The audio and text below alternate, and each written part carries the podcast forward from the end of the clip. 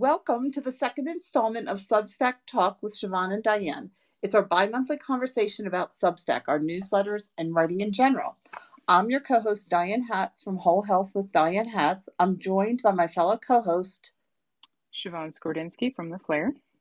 So today's guest is Samantha Demers, a creator exploring imposter syndrome and growth on Twitter. She helps creators reach their goals and create content without burning out. So we'll get to Samantha in a second. I'm Chevanne. I just wanted to say hi and see how are things going with you. So, um, I am doing well. Um, things are going along swimmingly. I just had a piece of uh, short fiction released today to my paid subscribers because I'm famous now. Um, of course, you are. famous to me, which is good enough. Um, but yeah, just kind of toiling away on some of my projects that I have and uh, getting more information as I go along from other uh, creators and writers about how to grow, how to change, how to pivot around uh, setbacks, things like that. So things have been going well. But I want to hear about your vacation that you just went on, Diane. Oh my gosh. I went to the Bisti Bad- Badlands, and it's the De-Na-Zin Wilderness. Um, I had to download GPS. There's no trails. It's all these hoodoos and beautiful, beautiful rock formations. And then as we were there, we just saw the sign, Angel Peak Scenic, like drive or or, or area. So we were like, and we turned off. It it was the most colorful Grand Canyonish kind of unbelievable spiritual experience I think I've ever had. And um and we did Chaco Canyon, which I hadn't heard of Bisti or Chaco Canyon until I moved to New Mexico. Chaco Canyon, okay, one area in there is from 59 BC. That's negative 59. And it's like in this country, I think people sometimes don't understand how rich the indigenous culture is out here. Um, so I definitely will go back to all of those areas. The two days is not enough time, but oh, it's so exciting. And I needed it. I needed, like I yelled in a canyon. I yelled in the wild expanse of nothingness. And I think that's just a great stress relief. Great inspiration for writing because we always talk about writer's block and not thinking of ideas. And sometimes you need to do sort of the walkabout to get yourself centered to get back to what you're doing. And that's one of the reasons I wanted to go away. One of the reasons I'm excited to have Samantha is to start helping, I mean, just selfishly, starting to starting to help me focus because I'm still figuring out my Substack, still figuring out how, you know, it's going to be promoted. Uh, like I said, I love Clubhouse, like the new Clubhouse since I've been here. I think this is a great way to promote it through. But should I have another, another podcast? What's this Revue thing? So we're going to get into all that with Samantha. Um, so I'm going to give a brief introduction for her and we're just going to jump in. Um, Samantha is the founder of Samantha Demers Consulting. She helps creators get clarity take action, and achieve their goals through her writing, coaching, and speaking. She works with creators one on one to help them grow, get clarity on their niche, and overcome their fears and imposter syndrome. She's currently writing the Creator's Guide to Overcoming Imposter Syndrome. What a great so, introduction. welcome, Samantha. Thanks for joining us. so nice us. to hear your voices. So, um, yay. Just uh, if we can just start off with telling the audience about you and about your work.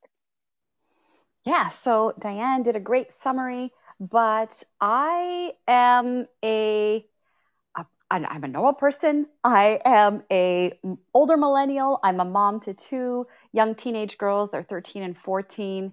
And I had a safe and secure job at the House of Commons of Canada for about 12 years. Near the end of my time there, I had gotten my dream job to be the event coordinator. I loved that job, but I had a micromanaging boss and I also got burnt out. So during the time I burned out, I realized that my dreams had changed and it was no longer my dream job.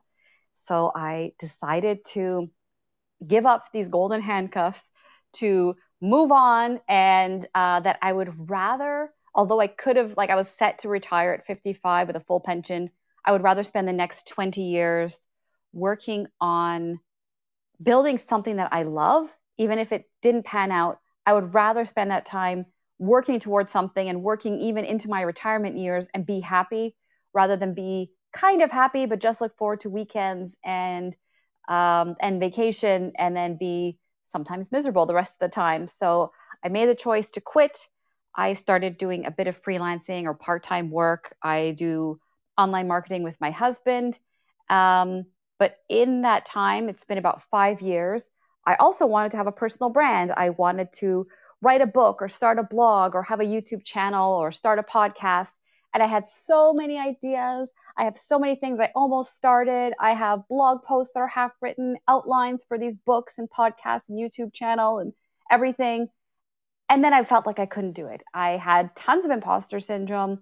I felt like my niche wasn't clear enough. And I thought, like, okay, well, once my niche is clear, then I'll know what to do. It'll be so easy because I'll just create my whole website and it'll make sense. And after four years, I realized I had never done anything. I had just had these half written things and all these dreams that weren't happening. And so in March of 2021, I stumbled upon Ship 30 for 30 and decided that I needed the accountability to get stuff out there, to just start putting something in the internet world that are my thoughts and ideas. It was really great because it was on Twitter and all my my mom friends and my family and friends from my childhood were on Instagram or Facebook. So I thought Twitter was perfect because although I have an old account, it's so old that Barack Obama is one of my followers, but um, I just hadn't used it much. And so none of my friends were active there. So I thought it was a perfect place to hide in the shadows and start creating stuff. And thought, okay, I'll do ship 30 for 30. And then at the end of the 30 days, I'll definitely know what my niche is. And then I could start a blog or I could do a podcast or something and although I learned a lot with Ship 30 for 30, and I, I did get over a lot of my fears and imposter syndrome, I still didn't know what my niche was. But I was enjoying Twitter and I had made friends probably because of joining a cohort, having the accountability and getting that connection with people. So I just stayed on Twitter. And around that time, I discovered Twitter Spaces and thought, well, this is a good place to start practicing talking. And as you can see, ladies, I'm pretty good at talking now. But a year ago, I wasn't so good at talking. I wasn't so good at sharing my story, and uh, I have come a long way in one year. Samantha, you were like six months ahead of me, so you're going to be my guru that I'm going to follow because I'm in the same boat. Like I shut down my nonprofit officially at the end of December. I'm now transitioning to writer, but it's like I'm doing the Substack, and then I've got a podcast I'm talking about. Then there's Chevanne and I started this, and like I and I have a million things I've started writing, and I'm just confused right now. So that's why I'm very excited to have you oh, on here so now. Good. So, um, just uh, just to start the line of questions. Um, give me one second. Uh, so, what are some of the biggest challenges you have with building your brand? The biggest challenges, um, which are starting to clear up, probably because I've been doing this for a year, um, is finding a niche and really knowing what I want to talk about, who I want to talk to, and what I want to say. And I've been sharing this a lot in, in Twitter spaces lately, uh, and now on Clubhouse, apparently. But um, I see that a lot of creators start out this way, and often, even if their their niche is really clear, I see a lot of them that will change their niche after a couple of months, or three or four months, or six months later, as they realize that something that they set out to talk about that they might not love as much as they love or thought they loved talking about that um, it doesn't inspire them or maybe they just don't have that much to say about it or they write something that is not really in their niche but other people love it so much and it gives them so much energy so they continue down that path. And so i know this definitely was a struggle for me and even for people that have a niche i find that that can be a struggle because they're really clear on what they want but sometimes that changes. And what I've been encouraging a lot of people to do recently, um, especially as they're just beginner creators or they're on a platform where they don't have a lot of followers yet, is to try a lot of things and talk about a lot of things, not in a hugely disparaging way where they're like talking about wine and then talking about their pets and talking about uh, personal growth although they could that's totally fine but um, just the things that they're interested in to test out. Do you really like to talk about it do you have a lot to say on it? Do you want to keep talking about it? And so that was a huge challenge for me. And also knowing that as I would niche down and, and even with imposter syndrome, I started writing the book in August, but it didn't really resonate as my niche. I was just, I just wanted to write a book and thought like, well, that's a book. I can write about it. I've had imposter syndrome.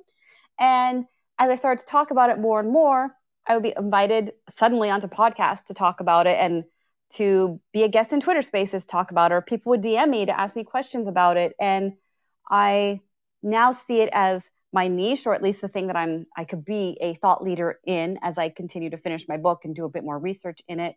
But I didn't start out that way. And even when I started writing the book, I didn't see myself as that expert. Do you think people should just narrow it down to one niche? Do you think it's okay with more than one? Like I have three focuses, but I'm still whittling. Do you think it's important to be like, for now, you are just imposter syndrome focused? You know, I have my so I have this imposter syndrome thing, and most of the time people see it because they'll see it in my bio on Twitter that I say that I'm writing a book about it, and that's where I sometimes get um, the invitations to speak about it in podcasts. But my content, it sometimes does really well when I write about imposter syndrome, and sometimes it doesn't. But mm-hmm. the things that do really well is when I talk about being a creator, and it's sort of adjacent to imposter syndrome. I talk about here's how I got over my fears, or I led this many Twitter spaces and I was still scared. And, and it, it does have to do with imposter syndrome, but it's not specifically about it. And I, I sort of talk more about being a creator or not burning out and reaching your goals. And so I have a few things that I enjoy talking about. And there's other things, Diane, that in real life, I could talk to you for hours about that I do not talk about in my content on Twitter at all.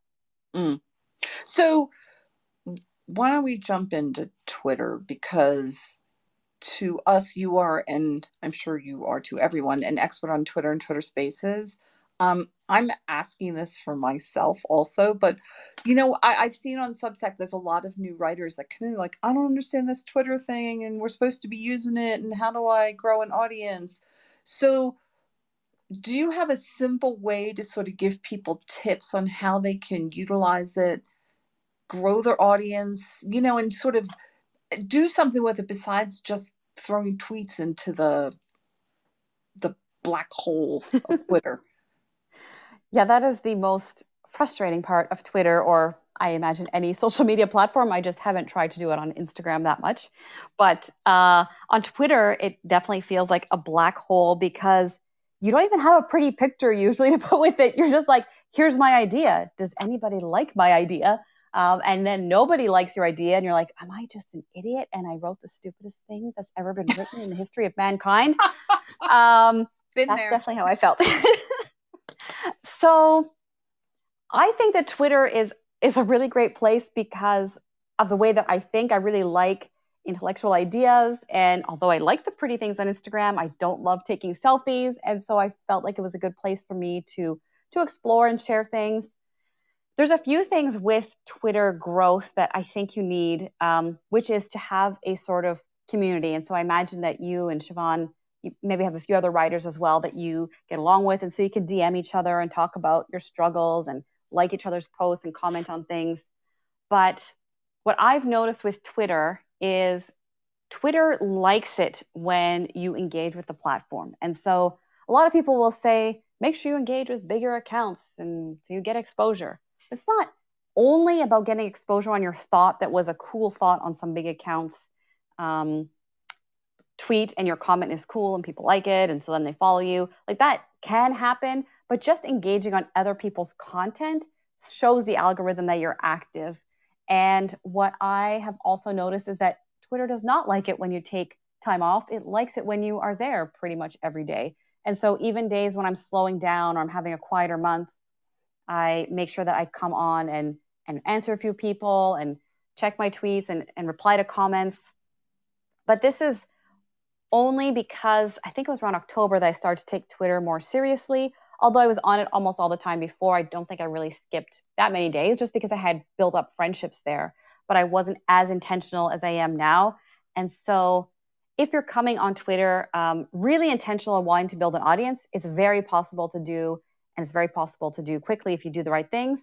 And also, you could just dabble and figure it out. And then after three or four months or six months, when you realize, hey, this is a place I, I really want to grow because I think the audience is valuable and growing an audience here is worth my while because it's it's way easier to grow an audience on TikTok from what I hear, although I'm not really making videos on TikTok, but I hear it's much easier.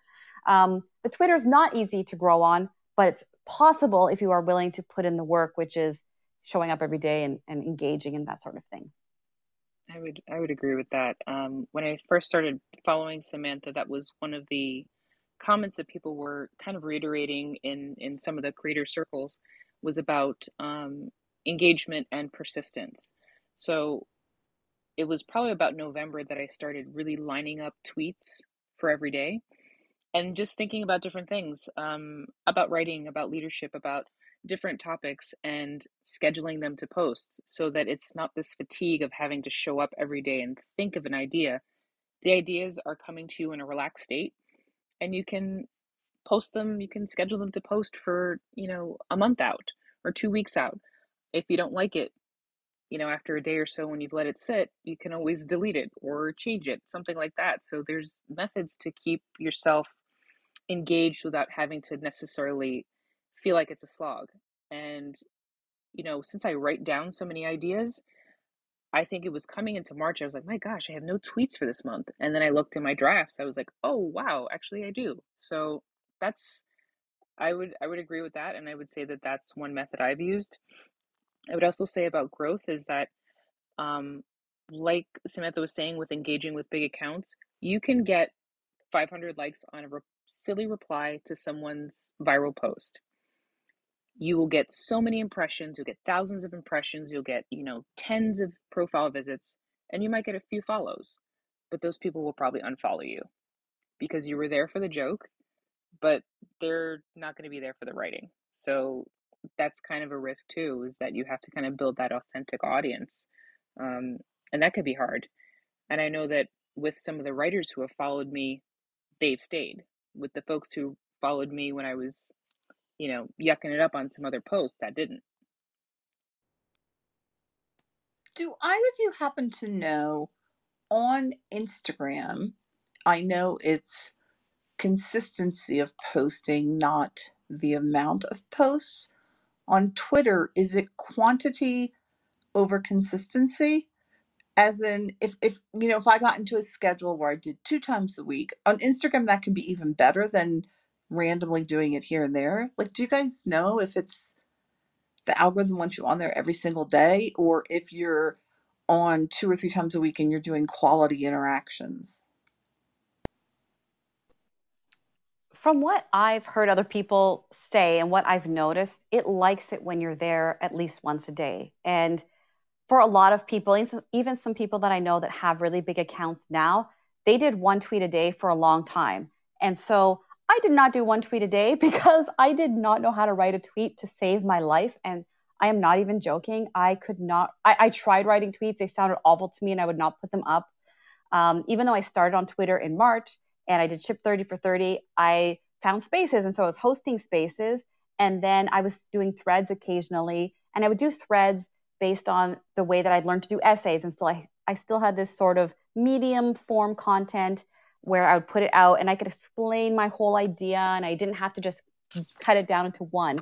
Um, but in August, which I guess was uh, probably five months later, I saw the Tweet 100 challenge and it was a bit longer of a challenge than I usually like to do, but all my friends were doing it. So I thought, oh, fine, I'll say I'll do 100. And so I committed to doing one tweet a day. So from August till October, I did 50 or 60. And around that time of doing 50 to 60, I realized, oh, okay, I think I know how to write a tweet now and I, I can handle this and I can put together a thought. And uh, I found a Twitter coach at that time, and, and he suggested I do at least four tweets a day if I wanted to grow. I think I probably had about 3,000 followers at that time. So I decided to listen to him and figured I have nothing to lose. He's growing other accounts. Let me see what happens. And he said that I could go up to six a day, but he didn't want to overwhelm me. So he said, just do four. And I was doing four a day um, from October until probably about February. And recently I've cut back just because I just was not able to keep up with commenting and responding to people. But for that whole time, I was doing four a day. And so, like Chevanne was saying, I set it up ahead of time. I would sit in that relaxed state and come up with the content. But that was at the stage where I was ready to to push my account and see what could happen. And, and mostly I took it as a challenge for myself to see if it was possible to grow it and what would happen. But uh, definitely starting with just one a day and checking in in the morning for like 15 minutes and commenting a little bit, answering people that commented on your stuff. And then at night, um, checking in again for another 10 to 15 minutes and just responding to some comments and maybe putting out a few comments on others. That's usually enough just to get the algorithm used to you showing up. And, and I, I call it like warming up the algorithm and training the algorithm that, hey, I'm Diane and I show up and I engage with people. And eventually you don't have to show up as much um, as you train the algorithm that you're going to show up and comment with people. So you don't have to be as intentional, I find.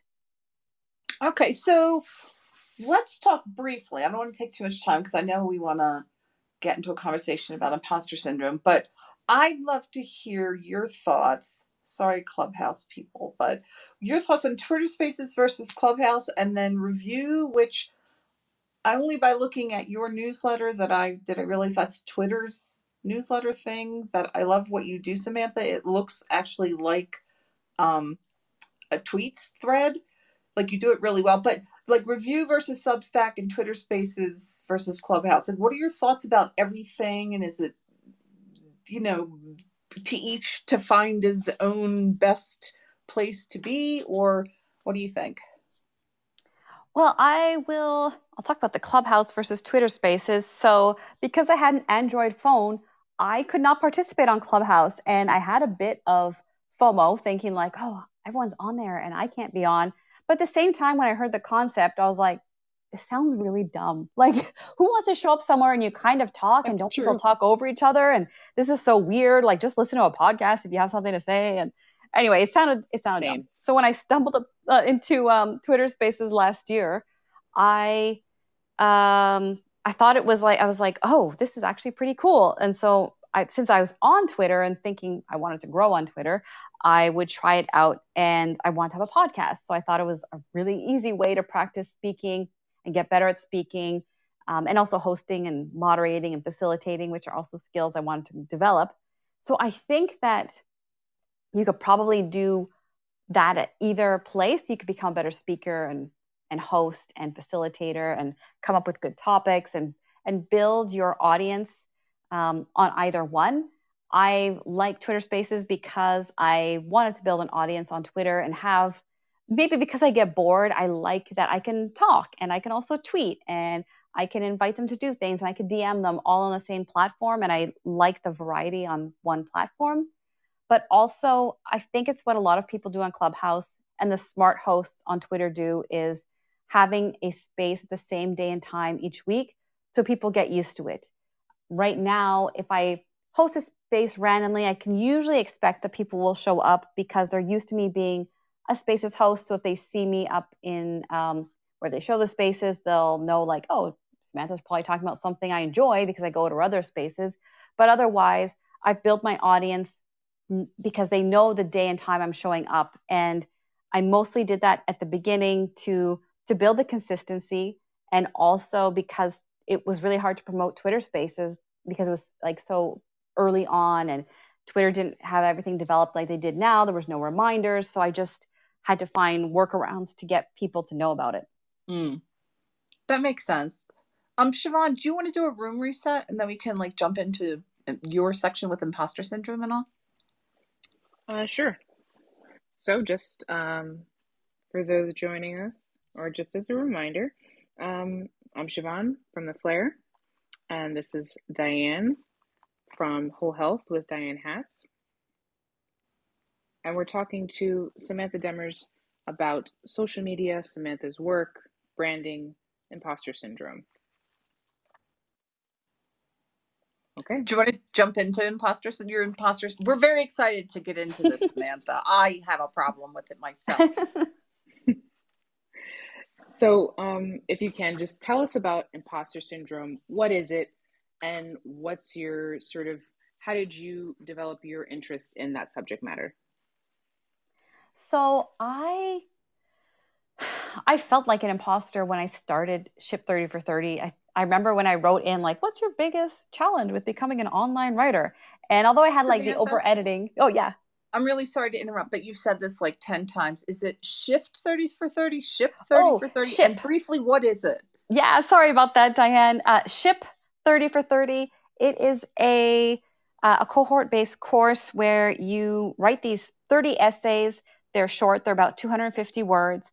Most of the time, people that do this challenge do it on Twitter and they post them as atomic essays, as they call them. It's led by Dickie Bush and Nicholas Cole, who've both been online writers for a little while, especially Nicholas Cole. Dickie was on Twitter and just over a year ago realized that he was struggling with his blog and getting people to go to his blog. So he decided to write more on Twitter and thought that just doing a challenge of 30 days was a cool idea and asked if others wanted to do it. And other people did want to do it and signed up with him. And then over the next few months, he created a whole cohort based course around it where now they've led thousands of students through this challenge. And um, you meet up twice a week in a Zoom call. They teach you things about online writing, about being concise and writing good headlines and getting people's attention and finding your niche and that sort of thing. So it's if you're not already an online writer, it's a really good way to get started and to get over those fears and imposter syndrome because you have a group around you and because you have to put out a piece of writing every single day for 30 days. Perfect. Okay, so now take that and then let's jump into imposter syndrome. So when uh, you sign up, you you mentioned like what your biggest struggle is with being an online writer, and one of my big struggles was imposter syndrome because, like I said at the beginning, how I'm I'm a millennial mom and I used to work for the government, and it's not super exciting. Like I don't I don't have something super cool to write about, and I don't know what my niche is, and who am I to write stuff and share my ideas? So Okay, I'm sorry. I, am oh, sorry yeah. to interrupt again because you've said this twice. I'm very anal on explaining things.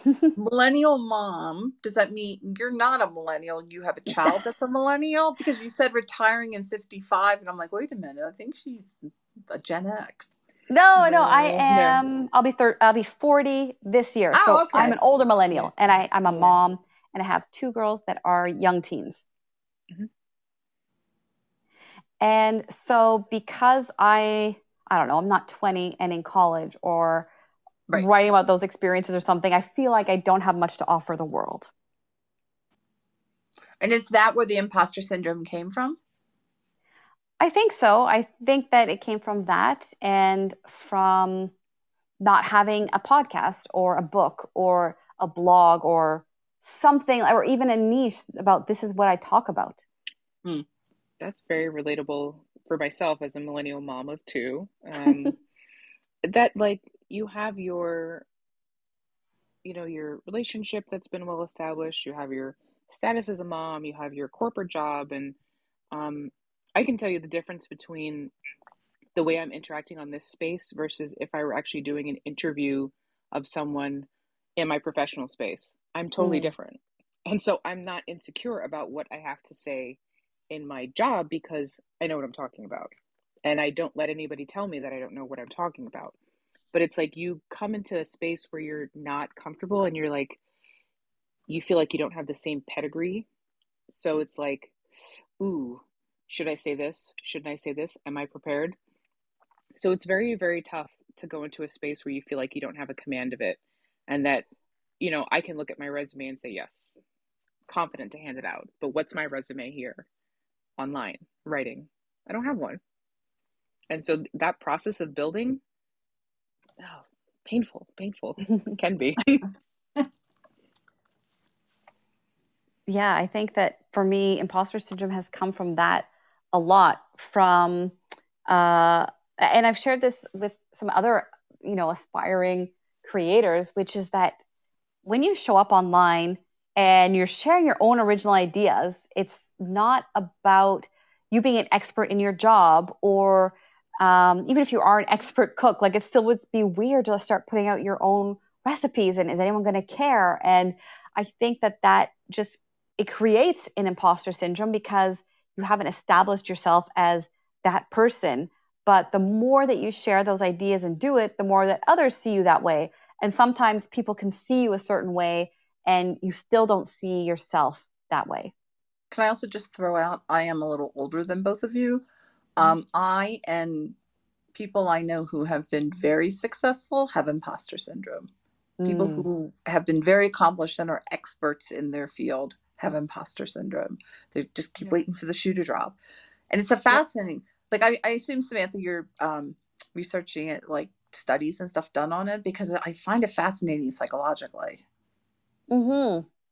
It seems that the people that have it the most or the worst are people that are high achievers and have accomplished a lot. And I I know that for me, I've had like it, it, seems like there's two types of imposter syndrome: the type where you're starting out something new and you feel uncomfortable, and the other one where you've been doing something a long time and you still like you're like you've said with some of your friends that they feel like the other shoe is going to drop, and people find out that they're not as accomplished or worthy as they they as others perceive them as, or that they've proven themselves to be, but they still feel like they're not. And mostly recently I've been dealing with the the first type, which is I'm doing something new and I'm not an expert. And even as I become an expert, I don't feel like an expert. And then I've also had the other one where I've done jobs really well or um, had certain accomplishments, and I still felt like an imposter and I didn't belong somewhere. And I think it has a lot to do with being a high achieving individual. Mm. So, uh, how has sort of your critique of imposter syndrome, how does that change the way that you face your own insecurity? I I think that it's it's it held me back for a long time and so I know that it's in some ways not my friend but as I explored it and was writing it out of my book I realized also that it is also trying to protect me from embarrassment and from shame and from fear and from rejection. Because if i if i don't act like i like i belong and i'm here and you just have to deal with me and i just show up then if somebody says to me like oh you don't belong here be like oh yeah i know. You're right. Like I, I knew i didn't. And that's why i didn't say that i you should follow me and you should read my newsletter and you should buy my thing whatever my thing is. So i i imagine that some people um, that are maybe are more like psychopaths or sociopaths may not have it as much because they just do stuff. And then the rest of us are like oh but i maybe i'm not ready or entirely um, prepared. So i better not act like i deserve to, to have this. And also if you i think when we're younger and if you're the a responsible type or you know a good girl or you get things done and that's kind of been your your image your whole mm-hmm. life you always feel like you have to still maintain that and that you don't want to get in trouble. And so if you suddenly are like who are you to be talking about imposter syndrome samantha? You're not a psychologist. And i'd be like you're right. I knew it. I didn't say that i was a psychologist. I just i'm just trying to talk about it and help people i'm so sorry let me like slowly shrink away into the shadows um yeah that's tough because uh I think sometimes when you're if you're engaging with imposter syndrome and saying like challenging it, you have to kind of look at yourself and say like is this real is like the I know that it's protecting you, but is the fear that you're feeling real? Like you know, like mm-hmm. my um my husband will ask me like, you know, you're upset about, you know, uh, what your boss might say. Did they say anything? And I'm like, well, no, they didn't, but you know they're thinking it. so some of that, some of it's like that. Like you are, you are breaking your own heart every day. So, um, I hope that's part of your book. Like, don't break your own heart. Um, mm. But yes, please tell us about a little bit more about your book. Yeah. So I, I have found that to help me get over my imposter syndrome, I kind of did it with ship 30 for 30 where i had to write those essays for 30 days in a row. And what's what's helped me and i've seen it happen with a few other things um, in my creator journey with with ship 30 for 30 with hosting twitter spaces um, with doing the tweet 100 challenge and also with writing a book. Each time i did it i i had a deadline and so i had um, an end date actually is what I meant to say rather than a deadline. I had an end date, so I didn't have to do it forever. And I had um, a very clear thing I had to do every day. So write the essay or host a Twitter space for an hour or write a little bit in my book every day for 30 days. And so even my when I wrote my book, it was a challenge, a 30-day book writing challenge. And the third piece of that is I did it with people.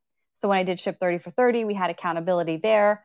When I've done Twitter spaces, I've almost always had a co-host and so i'd have to show up with somebody. It's kind of like you Chevanne and diane how you know if one of you doesn't show up well the other one's going to be expecting you. So it's like having that gym buddy where you have to show up and do the thing with somebody.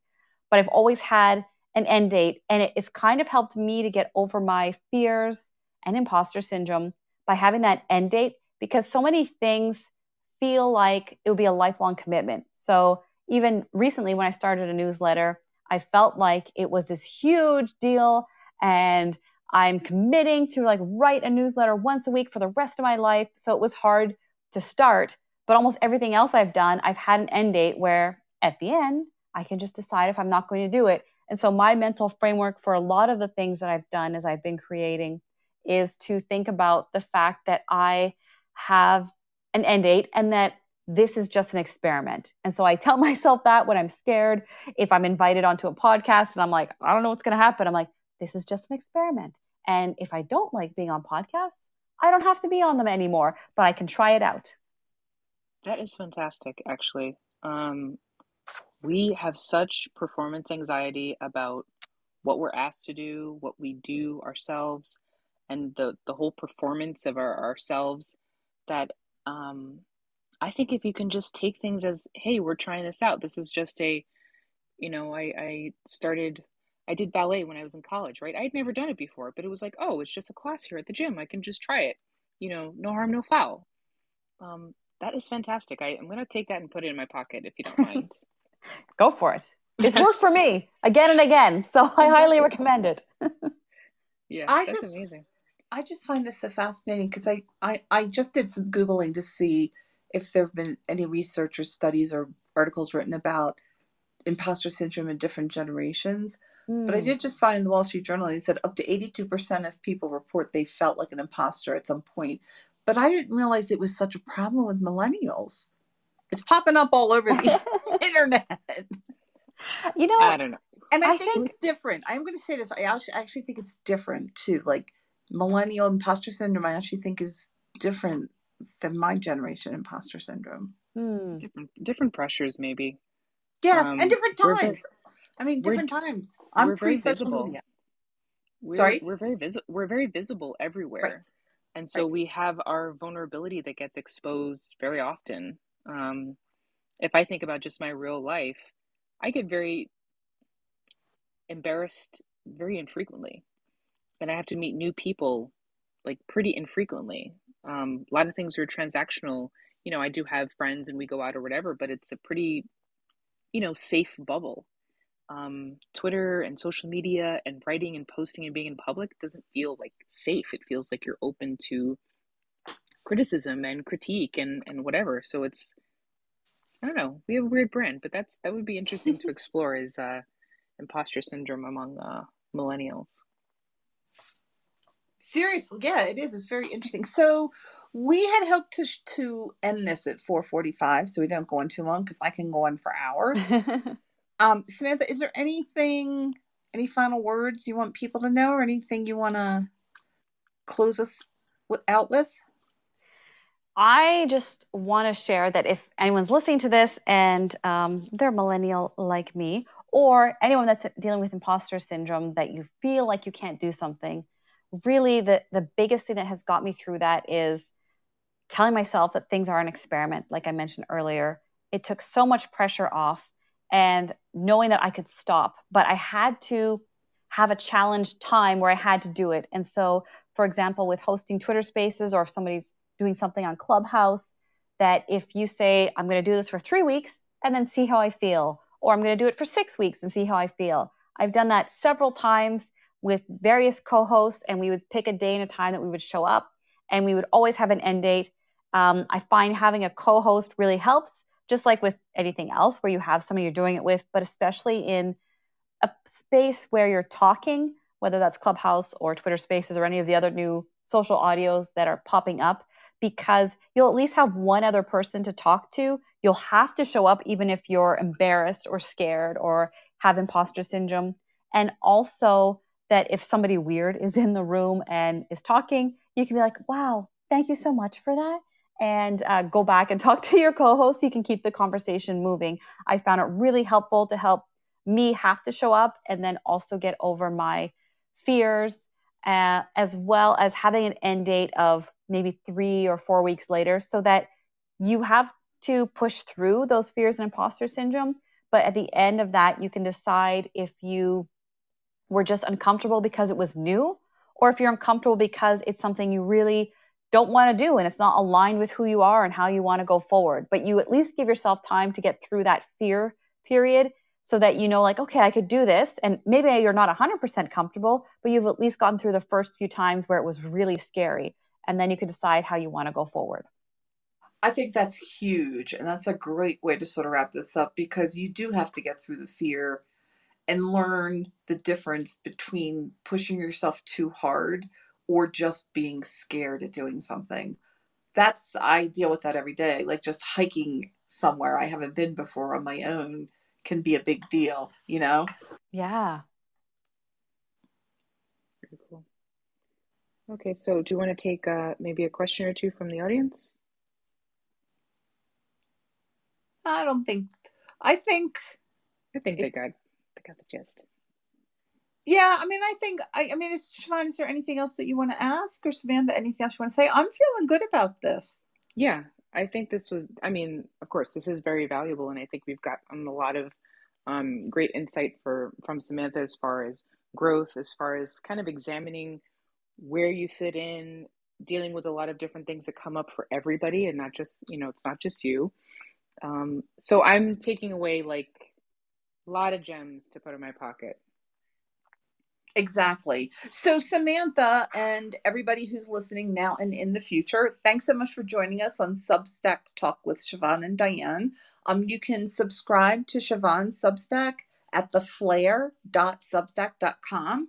And my Substack, which is Whole Health with Diane Hatz, is wholehealth.substack.com. We're not officially affiliated with or endorsed by Substack. We're just two enthusiastic writers with Substack newsletters looking to build more community. Uh, we've recorded today's conversation and we'll post it on our Substacks in the next couple days. Uh, our next Clubhouse event will be on Monday, April 4th, 6 p.m. Eastern Time, 3 p.m. Pacific Time. Right well, everyone. Thanks, everyone. And thank you so much, Samantha. Make sure you stay in touch with us. Yes, I thank will. Thank you so much, ladies. All right. Have Bye. a good night. Thank Bye. you, everybody.